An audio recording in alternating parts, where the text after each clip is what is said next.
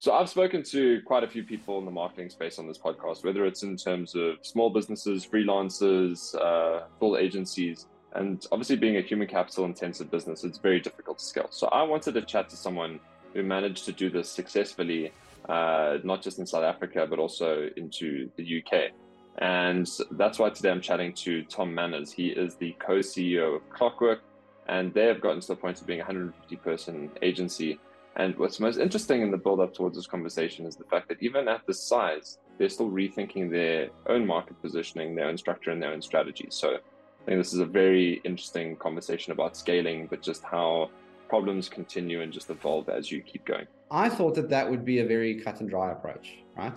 But there are numerous sort of bounce offs that you don't expect in terms of the creaking of your processes and systems in reaction to all of the new work, um, you know, maybe some uh, some cultural, uh, not I wouldn't say dissatisfaction, but sort of a loss of cultural identity around, you know, running around just trying to get the work done, and then also internal conversations about the importance of profitability, profitability versus, you know, chasing a purpose or you know a set of values or being strategic, you know, because strategy and profitability don't always go hand in hand. Like a strategic outcome might result in you losing profitability in the short term um, in order to achieve a bigger goal.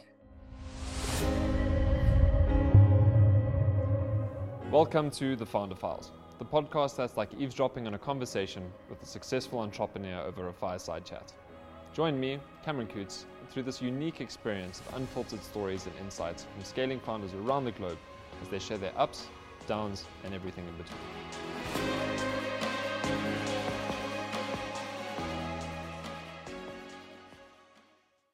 How's it, Tom? And welcome to the Founder Files. Uh, I'm always excited to talk to the founder of a business that's scaled successfully internationally because just the, the, the stories are so insightful, and I just understand the complexity of getting there is is really challenging, and there's always this this nuance depending on business. So I can't can't wait to get into the into the details. But you know, in the build up towards this conversation, we were talking about how even at this size and scale, being a 150 person business, you're still having to rethink your positioning, rethink your strategy uh, and your structure. And you know, a lot of people think is like 150 person business kind of made it stable, mature state, and you're kind of rethinking uh, the core all over again. So I'm I'm really curious to hear about that story. But before getting into that, do you want to just tell me a bit about how you got to where you are now, where now is like the timing where you're going through all these changes?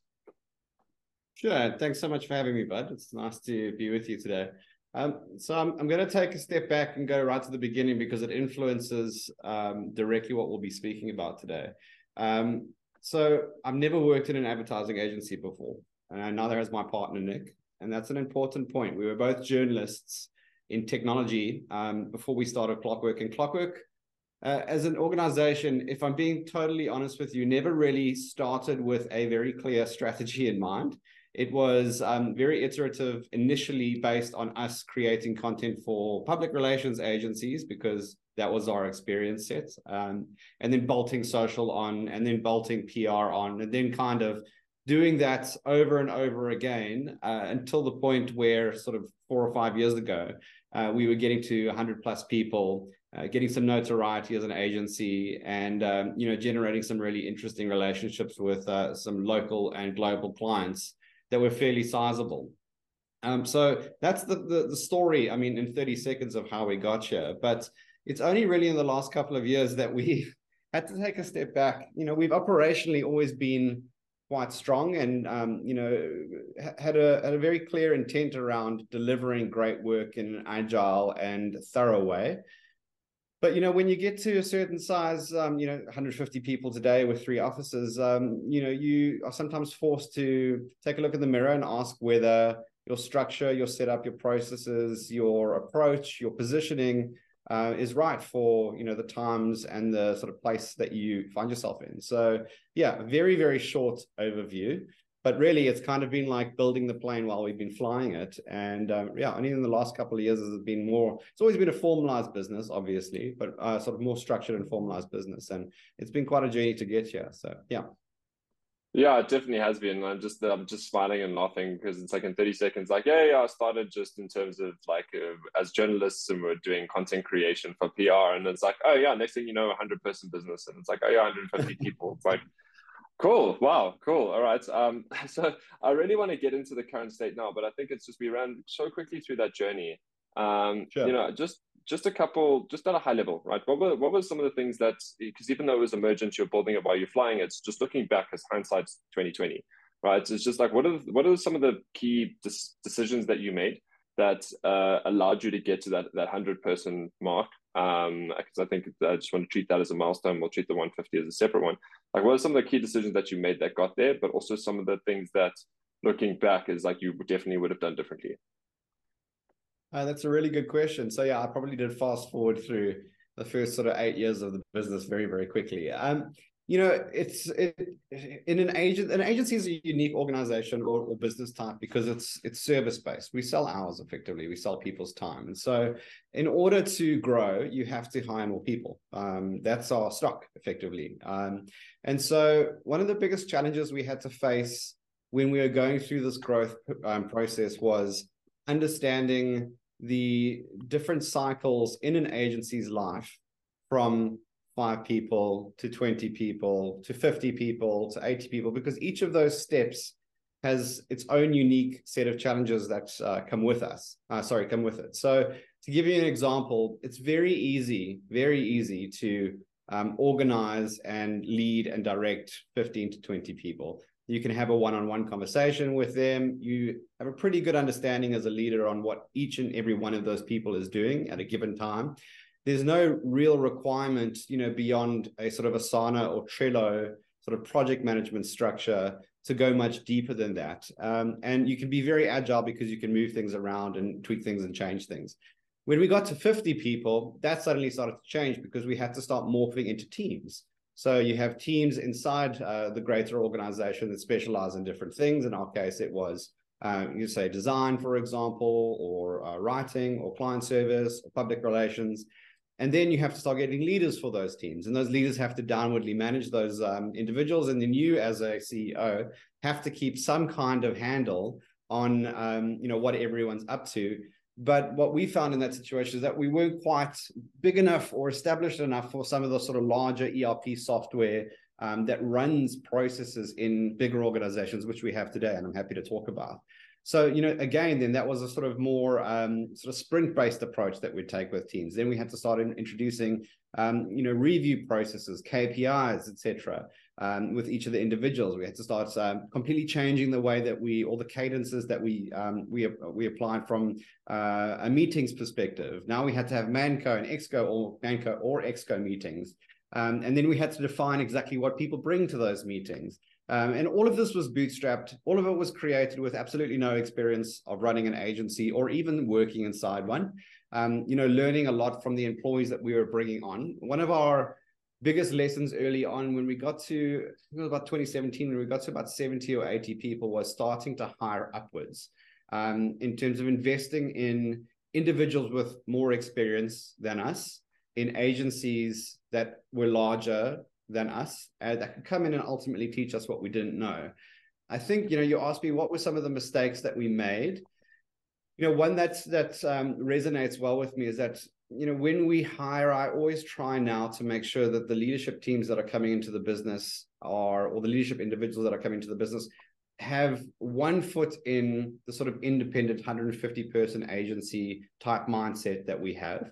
And then another foot in a slightly larger, maybe two, three, four years um, more mature organization rather than something coming in from a super exco level that has been detached from the work for, te- te- uh, for 10 years out of a thousand person agency.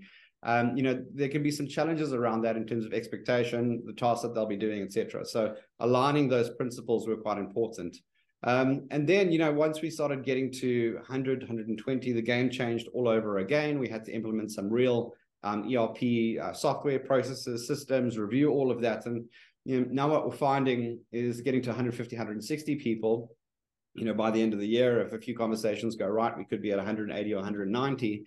We're being forced then to rethink the whole process and structure again um, in order to answer the question of are we fit for purpose against the size we are and where the market is. So it's a never ending cycle of questioning, um, tweaking, um, and I think cleaning out processes or beliefs that we have had for several years, but might not be the right ones anymore. And that's like a muscle that you have to train. Because um, it's quite easy, as you said, when you get to a mature state. Look, I don't think any business is in a like a perpetually mature. This is fine, everything's perfect, especially when you're growing state. Um, but it's it's quite easy for time to go by rapidly, and um, you know not to stand back and ask yourself, well, is the way that we're doing we've been doing things for the last five years right, or is it just an iteration on how we've been doing things because that's how we do it? So yeah, a lot there. Sorry, but um, yeah, a little bit more information. No, thank you, and uh, it's, it's, I'm fine with a lot because I can just zoom out and look at the pattern across it, and it's there's a lot of founders that uh, the way that you've spoken about this, there's a lot of clear knowledge and wisdom and calm and clarity that you've spoken around. is like, yeah, it was normal at the stage. I mean, again, I go back into the hindsight bias here, but it's also the point where it's it's become such a norm in your way of thinking about your business is the fact that the change is constant, right? It's change at this iteration. We're to grow. We're to have to rethink things, etc. While a lot of a lot of founders don't necessarily have the same mentality they the, these problems kind of just hit them right? And it's like okay well uh, we, we've grown we've thrown some people at the problem we've gone a, a bit bigger but then some like uh, internal problem or some other thing happens and now we have to solve that because what are entrepreneurs? Inherent problem solvers. But you seem to have a, uh, the, a bit more foresight around this.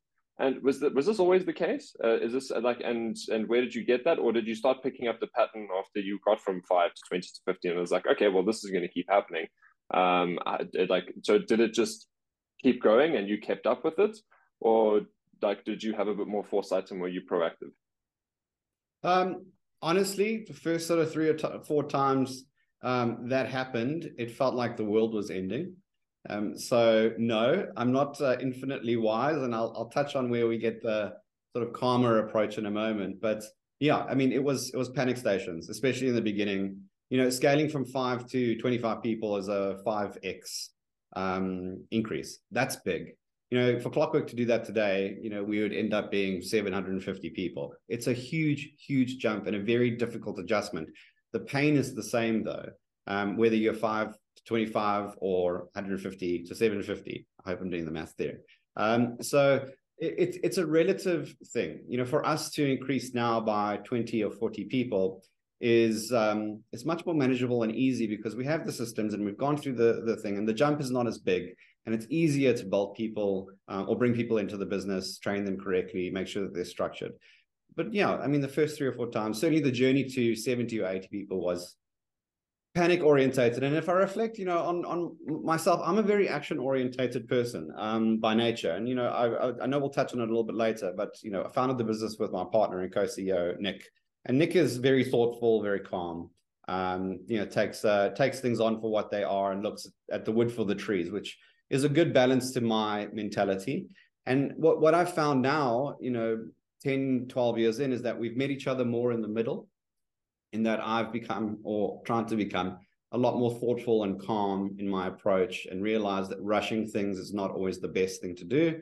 And he's become sort of he's realized that you know action also needs to be uh, prioritize and that we need to counter that with you know some some thoughtful thoughtful approaches. But back in the day it was like yeah i guess um you know two cats fighting outside. It was uh you know it, just chaos. So i i i can totally identify with founders that are in that early stage of growth. And it's not only just people right? It's also every business is different. We're in the people business but it could be in logistics manufacturing etc but the principle remains the same you know going from 5 to 25 or increasing output by 400% is very stressful. And I think if I could impart any learnings for people that are going through that at the moment, it's just to try and be a bit calmer, realize that this one is never going to end. You know, it's not like you're going to reach some destination and then you're in this nirvana of perfection because that is unattainable. Re, um, it's an unattainable goal. So be be at peace with the fact that things will always be changing, and then try be thoughtful and not as reactive as many entrepreneurs are and that's my lesson it's that you know often the thing you think is right is actually the thing that's going to make it worse so step back think about it take stock um, and then try get to the root of the core problem that you're facing you know don't plaster over the cracks but really try to understand what is the base issue um, that you're trying to solve? I, yeah, I fully agree with uh, everything you said, and what really um, stood out for me, which kind of resolved that uh, point of okay, well, panic stations in the early stage, and now it's like it's like it's like you're going from five to 25 people like you, you you're hiring 20 people. You're now going from 150 to 170 to 180 again hiring 20 to 30 people. But the rate of change is a lot smaller now than it was then. Then it's 5xing now it's now it's more it's like it's 0 point was it was 0.3 um if i'm doing my math there accordingly. So it's a completely different uh it's a far more manageable rate of change where instead of trying to keep up with the business you're now able to um, uh, lead it from the front. So that makes a lot of sense. What I still want to know though is that a lot of these, I think part of that is the these things were coming at you, and a lot of the learnings um, you applied in practice. Being an action orientated person, you kind of learned by doing. Was there any guidance? Was there any like mentors, advisors? Did you have a board? Did you do anything that where people were like pointing you and trying to like pull you in the right direction, or was this complete trial and error?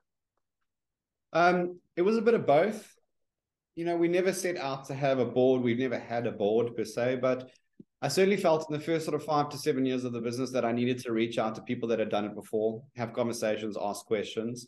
Um, you know, Brent Spilkin uh, coached us for a number of years, and he really helped to, I think, guide us on some of the business basics and get us thinking about that, which is useful. Um, I became really good friends with uh, Mike Stopforth and Craig Rodney from Cerebra, um, who had recently exited Cerebra and they were you know really kind of influential in guiding my thought process and patterns around how things should be set up. Um, and i mean just very simple questions around how agencies are organized which i couldn't answer for myself. Um, you know and there were many people that contributed to that. It was just about having conversations. But i think one of the best things that one of our strengths and weaknesses was that we don't have any agency experiences. So you know, we kind of also set our own path and did our own thing, tried new ideas, some of which failed, some of which were really successful. And, um, you know, we've resulted in this position here. But I mean, absolutely. Uh, I'm just kind of looking back now. We absolutely needed input from people that had done it before. And we actively went and sought out that advice, and it was tremendously helpful. Okay. Um, yeah, I'm happy to hear that because I think it's the um, I can't imagine anything because you can't build a business by yourself, right? And I think the I can't imagine few things more anxiety inducing than encountering problems you've never done before, and it's and this this pressure to feel like I need to solve them all myself. I think it's it's yeah. Uh, if if I wanted to be a bit harsh, it's delusional, but on the other side, it's just really uh, it's really unfair to yourself to to try and have that expectation.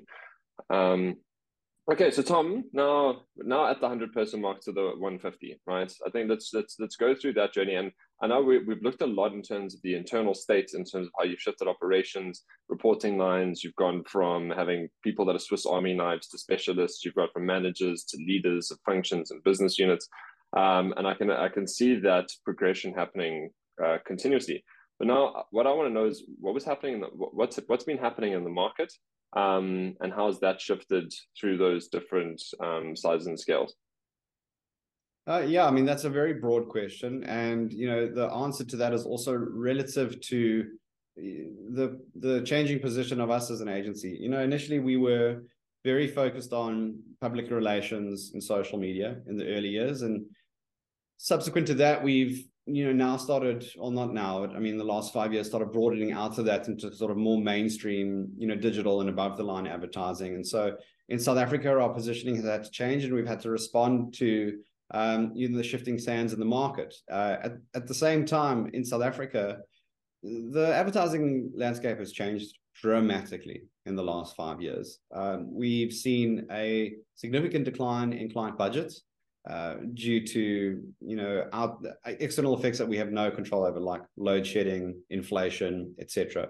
There simply isn't as much cash in the system for marketers as there was five years ago relative to revenue. So that's a challenge. I mean, uh, but budgets are really tight, and we've got to be agile and um, you know make the most of what we have as opposed to asking for more. Um, that's a that's a trend I've definitely observed. The second thing is that you know we have a brain drain in South Africa as well, and I, I don't want to paint a negative picture, but it is challenging. Um, many of the best marketers and agency people in the industry have either retired or have left South Africa in the last five to ten years, and so you have a situation that we find ourselves in where finding really great senior talent has been more difficult than ever. um, the mentorship that that senior talent would provide to mid and low tier um, uh, agency people that are coming into agencies and growing is being challenged because we have less time and less people to do that. And not us specifically. I think this is an, an industry wide challenge. Um, and then also, you know, really senior marketers that would sit client side are also, you know, retired or, or left. And um, what we find is that many of the marketing teams that we work with, um, you know, are, are certainly very smart, very dedicated, very knowledgeable, and want to get the, you know, get, get stuff right, but have become quite reactive.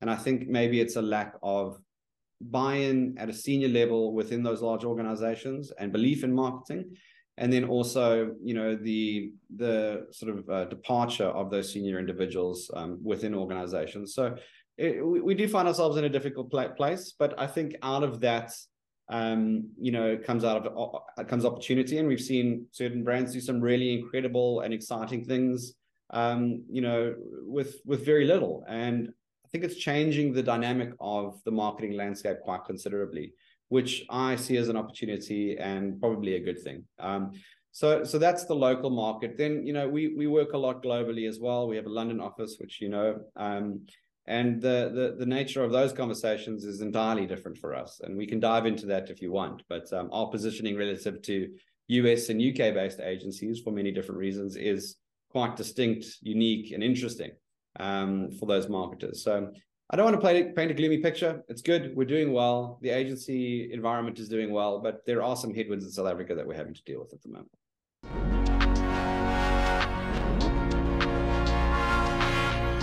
This podcast is brought to you by Metavolve. For founders who are committed to scaling their business, but are tired of wearing 12 different hats. For founders who want to focus on their next stage of growth, but are worried about their customer and employee satisfaction. Metavolve helps you build the structures, systems, and management team that you need to elevate yourself out of operations. It's time to free yourself up to focus on growth. Do it now with the entrepreneurial partners that put your customers and your people at the core of your scaling strategy. Metavolve, empowering leaders, evolving businesses.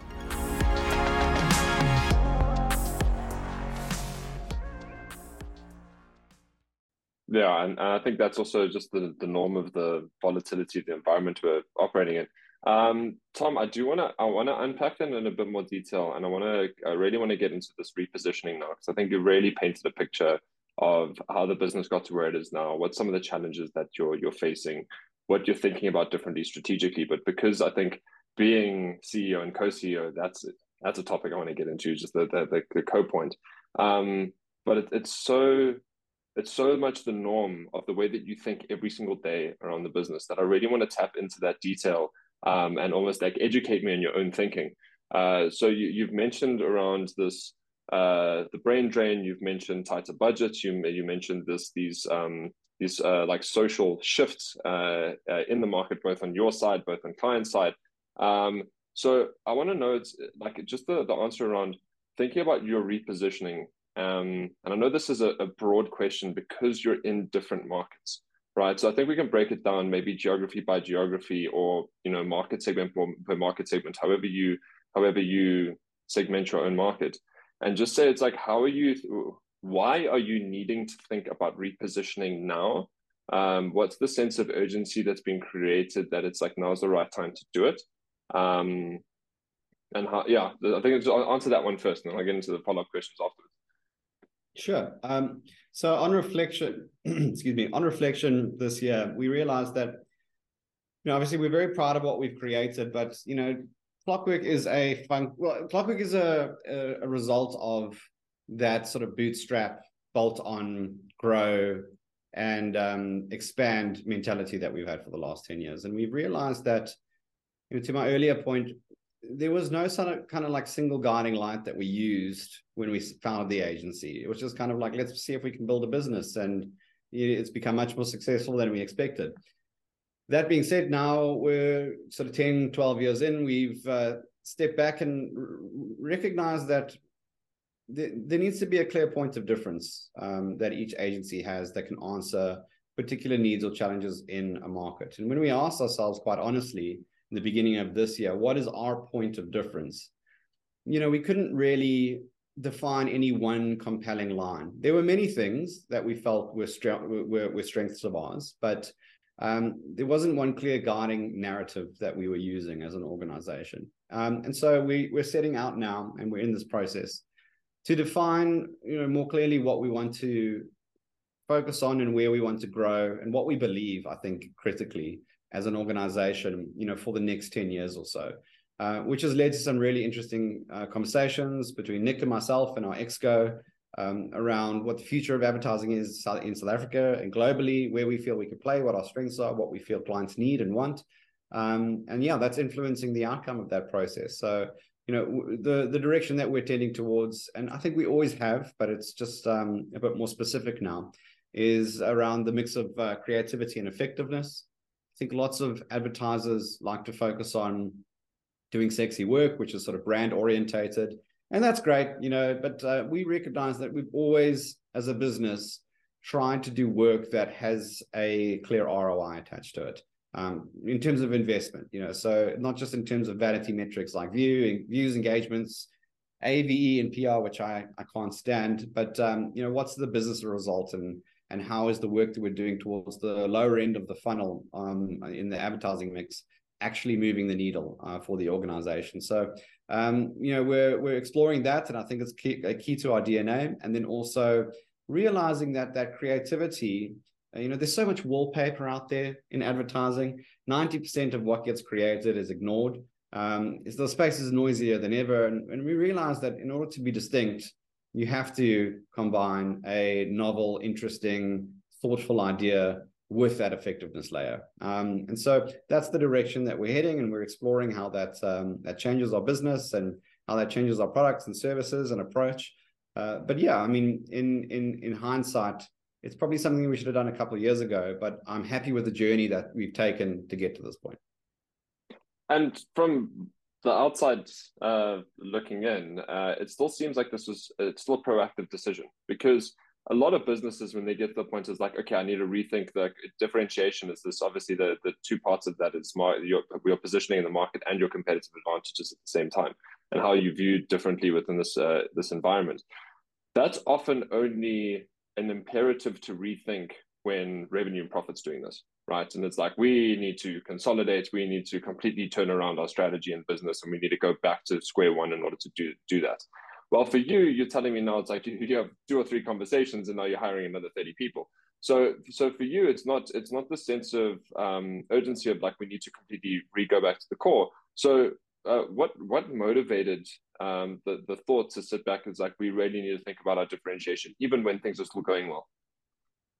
Um, yeah, it's a really good question. So, I think it's twofold. Um, about three years ago, Nick and I realized that the strategy that we'd been doing to that point had been kind of uh, top down, so quite autocratic in nature, not really collaborative, not involving our Exco team. To be fair, our Exco team was in its nascent phase and didn't really exist in a meaningful way. Um, it since has obviously in the last three or four years really kind of established itself as a guiding force in the business. So um, what Nick and I introduced, and Nick has really championed this, is a sort of strategic focus every single year to define what our goals are in terms of profitability, revenue growth, etc. But then also what enables that and what we could do better in the business. Um, and you know where where the environment that we play is moving. So it's not a reactive decision at all. It's a very proactive thing that we do intentionally every year. Um, it's structured. We have projects that sit underneath that under a core question that we ask ourselves that we want to address every single year. We measure our our impact and and, and performance. We report back to each other every single week. And so, you know, Nick has, like I said, really championed that, and it's been tremendously um, beneficial for our agency. Um, and it's also gotten people thinking more strategically at a lower level um, to Nick and I, which is which is great. In in addition to that, I mean, uh, my natural setting like I, am at my heart and have always been at Clockwork the person that drives new business and growth in in the organization. And i think in order to be effective at that you need to be thinking 6 12 18 24 months in the future. Um, you you can't be too obsessed with the now although that's important. And so i spend my time today because i'm lucky enough to have a lot of great people that support me and nick um, thinking hard about where Clockwork will be in a year or two from now. And so it's that strategic process, and then that's kind of, that, that kind of like always sitting in the future and always thinking about possibilities if you take this decision or that decision fused together um, that I think lead us down that path. Um, so yeah, I hope that answers the question. Yeah, it does, and I think a big part of that was the the intention to have those strategic rhythms on that that annual basis, and uh, with that is constantly um, there's a clear approach in order to do so, and there's this constant rethinking from the basics and moving outwards in terms of like what are our measurables, what are our objectives, what are our projects, what I want to understand though is like, where did this knowledge come from, right? Are there what are the frameworks that you use? There any specific methodology? What are the tools? I mean, what, what's what, what's worked for you, and what have you like experimented with until such point? Like this is this is the the framework that we like for us. Um, uh, do you mean strategically? So as part of that strategic yeah. process. Yeah. Yeah. So, so one of the best things that happened to us is that Nick went and did his EMBA about three years ago um, at UCT, and I think that equipped him with a lot of um, knowledge and understanding around the academics of things like change management, strategy, finance, processes, etc. And he's brought a lot of that into the business. So, you know, he has been the person that's really spearheaded and led that strategic process. He loves it. He's good at it. He's thoughtful, as I mentioned earlier. Um, you know, loves research and spending time thinking about things. And so he's brought a lot of those methodologies into those processes. So, um, you know, things like design thinking, for example. Um, I'm trying to remember the name for the process that we used uh, this year, but it was more sort of like product um, product design orientated um, as opposed to service design orientated. So we've, we, we've experimented with four or five different methodologies, and we found that there are strengths and weaknesses to all of them. But he's constantly coming up with new, interesting fun and challenging ways to approach these questions. And I think the best thing that he does in that process is that these methodologies are designed to make you think at a deeper level, as opposed to my default setting, which is like, okay, what seems like the best idea? That's the best idea. Okay, let's go and do that. Um, so this year, for example, we sat for three days around this positioning question, unpacking that using a defined methodology, um, you know, around product design that companies like Apple, Disney, etc., have used as well. And um, it was a completely different way of doing things and very centered around challenging the questions or assumptions um, that uh, that go into defining what the approach should be. And the outcome was completely unexpected. You know, initially, to be honest with you, we started with the question around, um, you know, how can we enable our growth and um, and development for the next two or three years um, to sustain our sort of because I mean we have a 2026 ambition. It's very defined exactly where we want to be in terms of revenue, headcount, what kind of clients we want. How do we get there? Um, here's scenario one. Here's scenario two, and uh, we actually. Planning.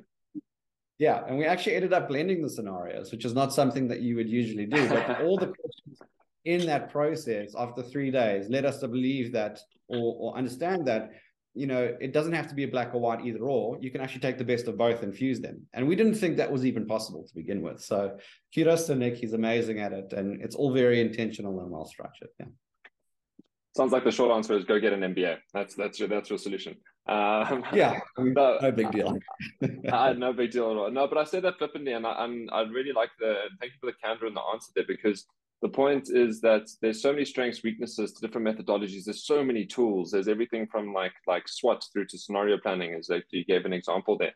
There's so many different approaches and it's about the fact that it's um the, the the main guiding thinking for you is around this is our strategy. What is our like focal question? What is our ambition? And how do we go and get there? And what are these frameworks that can you know kind of provide this discipline towards our thinking that can allow us to get there. But it's like we we pick a, a part of it, and I think it's that ownership of. Um, and it's also clearly that it's a practice, right? You've been doing this for a couple of years, so you figure out what, what, what works. And in early stages, like we've got to do what the methodology says, and got to run, run with the tools. So now it's like these are lenses, and we run with them, um, them ourselves.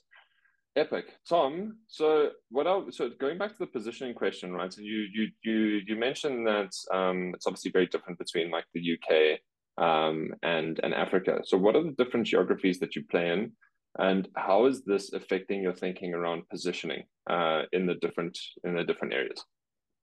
Yeah, uh, also a, a, super question. And it, maybe if you'll indulge me for a second, there's a point I wanted to make on the prior question, which I think is really important because I've painted a picture that you know oh, we're, we're really smart and really thoughtful, and we do all these great things. I think we do a lot of those things well, but you know, I I, want whoever's going to listen to this, who might be at an earlier stage, to know that we also make mistakes.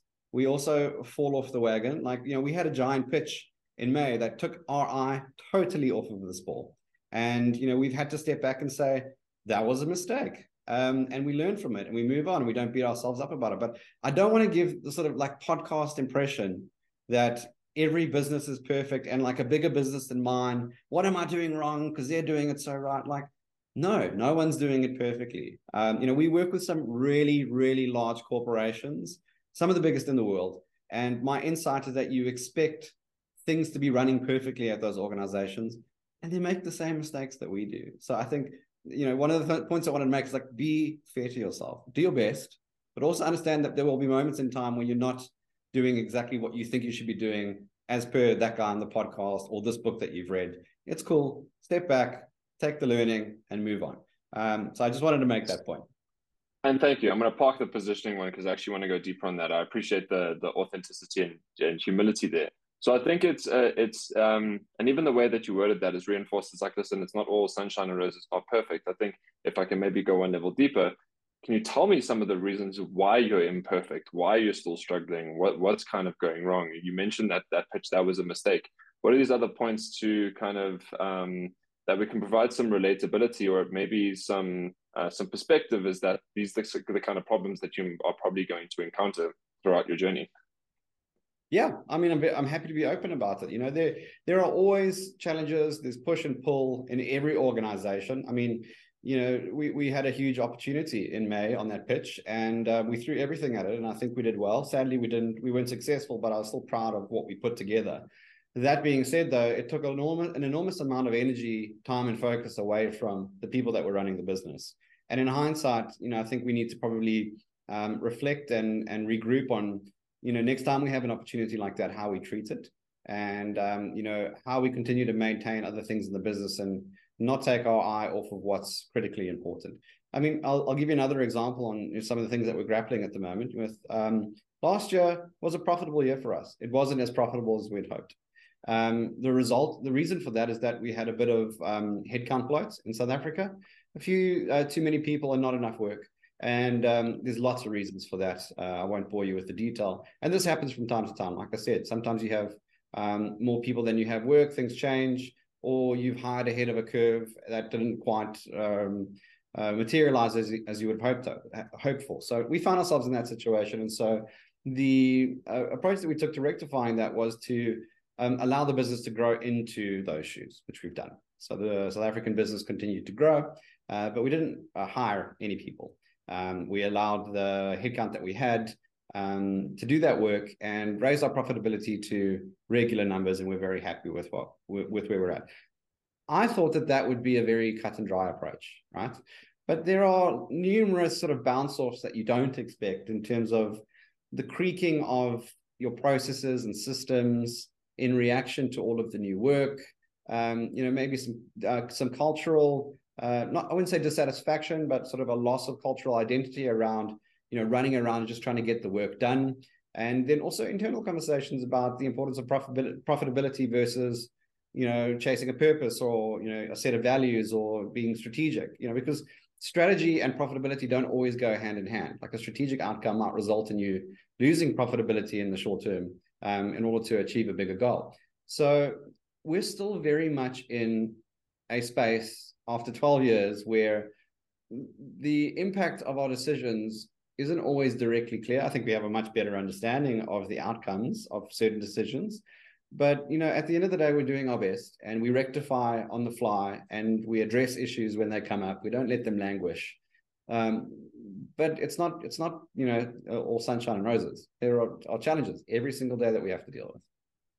I think that there's there's two things I want to pick out there. The one is just the the nature of decisions that you're making and also the the larger you become um, there's always some kind of trade-off or some kind of consequence and impact it's like the whole principle you can't you can't make everyone happy And the thing is, like, yeah. there's still like you're pointing out these learning points. So it's like, okay, well, that's not that. That's actually not even. It's not just a, a, an inherent consequence. It's actually not the outcome that we wanted in terms of our culture and in terms of this like psychological contract we have with our people.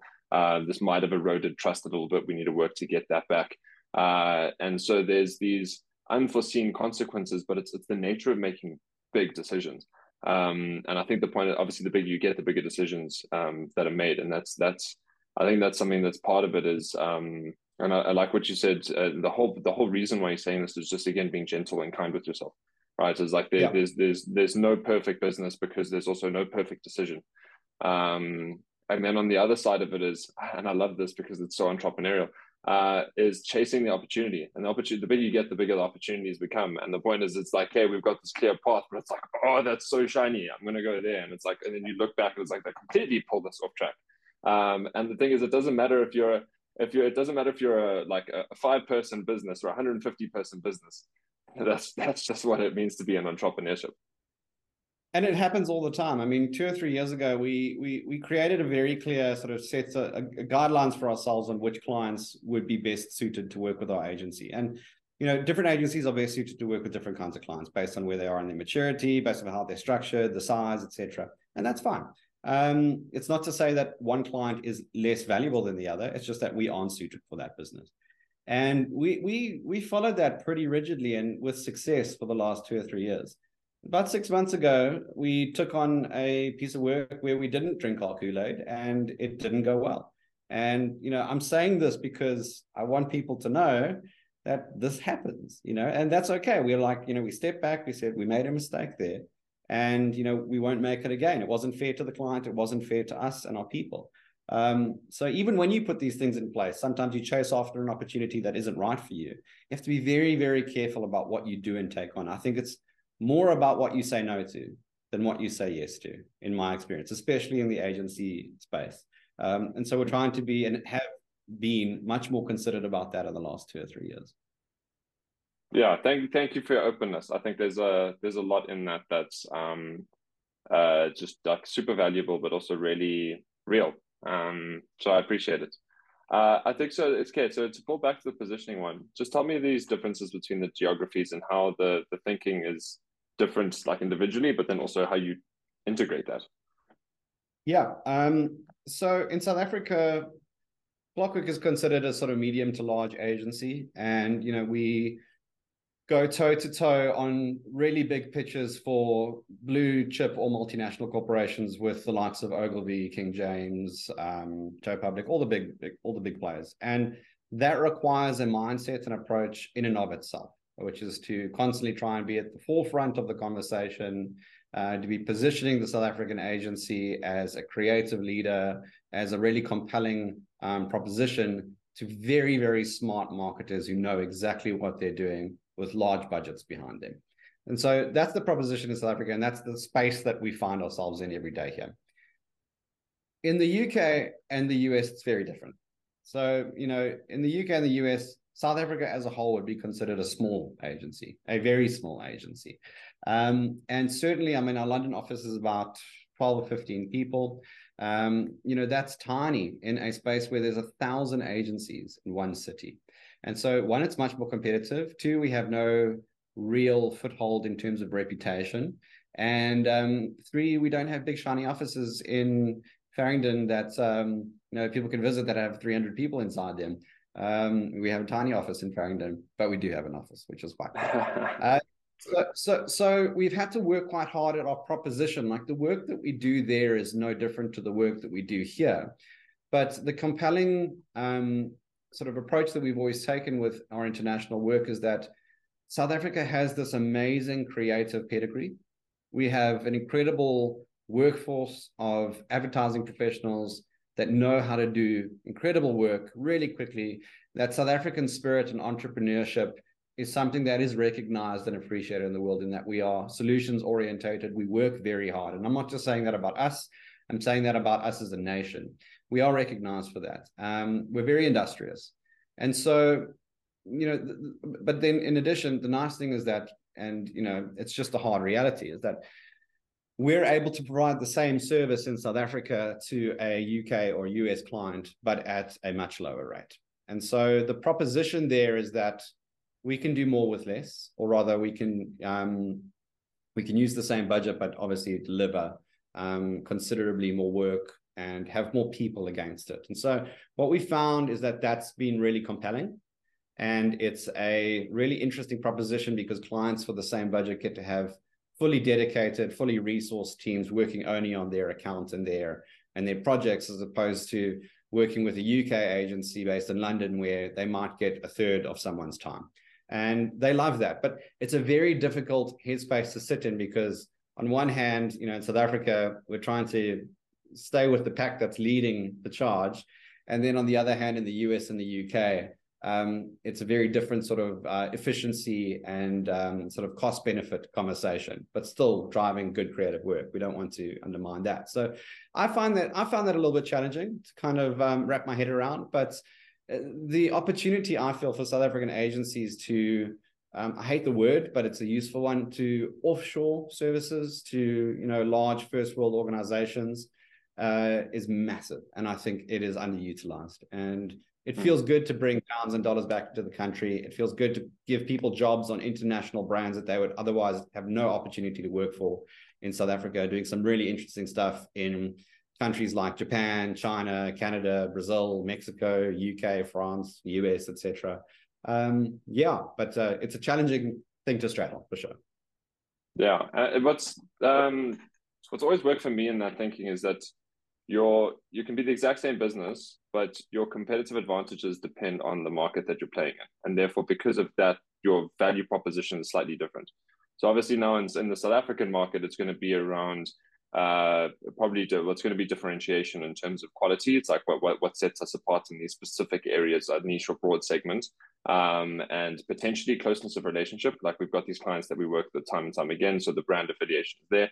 But then you go into the the, U, the UK, and the point there, it's now cost leadership, right? And that's the competitive advantage accordingly. It's like it's exact same business, but because now compared to the how what the competition looks like in these two markets, we're now um, positioning ourselves to our clients in those markets differently because the, the thing is they never care about the business they care about themselves right? So it's like so what's the value that i'm going to be seeing getting here compared to any other substitute or rival that i can possibly get? And like why should i pick you? And it's just that depending and it's like showing these different like faces to to these different customers. Um yeah this is why i love strategy. Um all right, so so so you've so you've unpacked that. Uh, unpack your leadership team to me, right? So the fact that you like twelve person office in uh, in the UK, uh, obviously 150 person business overall. Talking about the exco, the manco, right? How how is that leadership structured and organized? Yeah, so they're two distinct businesses. Uh, we have a UK business and a South Africa business. I'll start with our South Africa business, as it's a lot larger and obviously does a lot of the UK's work um, in terms of an outsourcing agreement. So South Africa has um, myself and Nick that over well we oversee both businesses as group CEOs, and um, then South Africa has an exco team of about ten people, uh, each of whom runs uh, their respective team. Uh, and are super senior experienced uh, individuals in their own right and so you know that that exco team has been pretty much the same uh, with a couple of additions for the last sort of three years or so and they're responsible for having one foot in the strategic realm around how we grow the business, how we perform financially and otherwise, and how we position ourselves. And then also how we run on a day-to-day basis and um, operationalize the work that we have. Um, so it's it's a it's a tough job for sure, but um, you know we meet regularly every single week. We discuss challenges. We run the strategic projects that I mentioned earlier, and it's kind of a closed unit that um, is responsible for running the South African operation the UK operations are a little bit different. Obviously, it's smaller and um, you know quite separate from South Africa in its culture and its approach. Um, I love watching it because it is that 15 person agency that we were 10 years ago, although it's backed by 135 other people and um, quite a lot more money than we had. Um, you know, it's nice to watch them in that startup phase. And um, over there, much flatter. So, you know, we obviously have uh, 12, 15 people Uh, Richard and Marcus are our co-CEOs there. Richard is our chief strategy officer. Marcus is our client lead and MD. And um, sorry, other way around. Marcus chief strategy and Richard um, MD. And they're responsible for finding business, operationalizing the business that we work with, and then e- engaging with our main client over there, which is Xbox. Uh, with whom they hold a very strong relationship. So um, it's very bootstrapped in the UK versus South Africa. A lot more, I don't want to call it corporate, but a lot more formalized and structured. Sure, fascinating. Um, just the co-CEO thing, right? Because I mean, obviously, there's just that that the, the, MD client lead and then, then strategy um, makes sense, but like just because on paper you look two people same job titles, like how do two people do the same job? Um, so like, why co-CEO in the first place, and how do you how do you make it work? Um, yeah, well, I guess that's an, an anachronism from Nick and I probably, and it's uh, you know, Nick and I founded the business and we both have our own strengths and, and weaknesses and we complement each other well. And we know what the other one is focused on um, at any given time. So the co CEO role felt very right and natural. It also it gives you a backstop as I found as a leader in that you've got someone one to talk to that is facing the same challenges and and and um, difficulties and questions as you are. And also you have someone that's a backstop. You know being a single ceo is you know there's benefits to it for sure.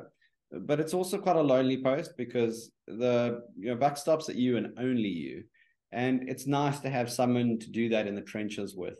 And the same thinking was applied on the uk agency. Initially you know marcus was hired as chief strategy officer and richard was hired as md and they kind of morphed into doing the same thing with you know uh, different flavors. And so they felt and and we felt they brought it to us that the co-ceo approach might be a good one. And we found that it's been quite successful to be honest with you. So it's unconventional one absolutely. And there are downsides to the structure. I don't want to act like it's perfect but for us it works. And um, i really enjoy being co-ceo with nick um, yeah it's it's it's rewarding fulfilling and it's I mean, we talk. I mean, he's in Cape Town, but we talk all day, every day. He's my best mate, and it's just great to be able to have someone next to you uh, in that foxhole. You know, when you're fighting fires.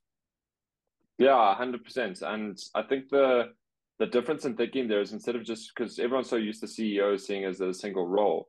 I think from your perspective, it was more like there's a leadership function that needs to be fulfilled in this company how do we best fulfill that function? And then the answer is like we need we need we want two people in that because there are different components of that ceo role and how do we complement one another? So i think looking at from a function perspective instead of a, a job perspective really um, shifts that thinking.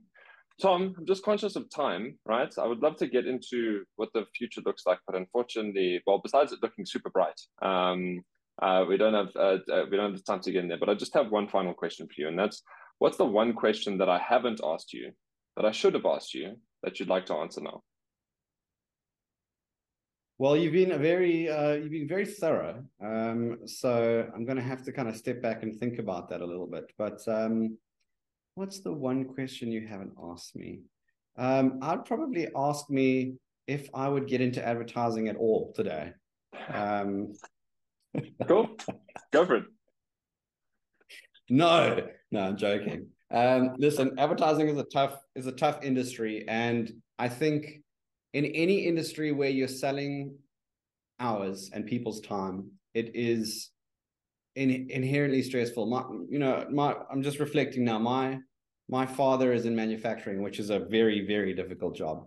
Um, you know, forging metal and stuff is a hell of a thing, but it is far more predictable and manageable in many ways than our industry.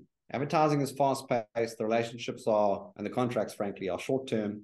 Um, you know, if you lose a big client, you're left with people whose livelihoods depend on you. And um, you know, it's it's a really fun, interesting space. It's tremendously rewarding. It gets my creative juices flowing. But I would say anyone starting an agency today needs to think quite differently. And they are. There are examples of this. Quite differently about the structure of you know what people believe an agency should be. We we've been fortunate in that we've been able to build a large business in this space, um, and and now that it's established, we have a foothold. But trying to get into it now with AI, um, you know, freelance outfits, dynamic um, sort of uh, contracts, uh, you know, clients internalizing teams, for example, uh, at the organizations. It, it's it's it's far more difficult, and so I'd say you know uh, think about the operational model if you're going to start an agency quite deeply and and try think out of the box. That's probably the advice that I would give to myself if I was starting an agency now. Sure. What a what a what a way to. I feel like it's almost like we've we've sharpened the funnel to the end of the conversation. You ended off in terms of like boom, go broader again, and go re, re, really think hard about it. But Tom, thank you so much for your time. Given someone who sells time, I'm grateful that you that you you shared it uh, with me. Um, and yeah, uh, all the best for um, your continuous evolution uh, with Clockwork, and I can't wait to see how the business continues to grow. Thanks, Cameron. It's been great. I really enjoyed it.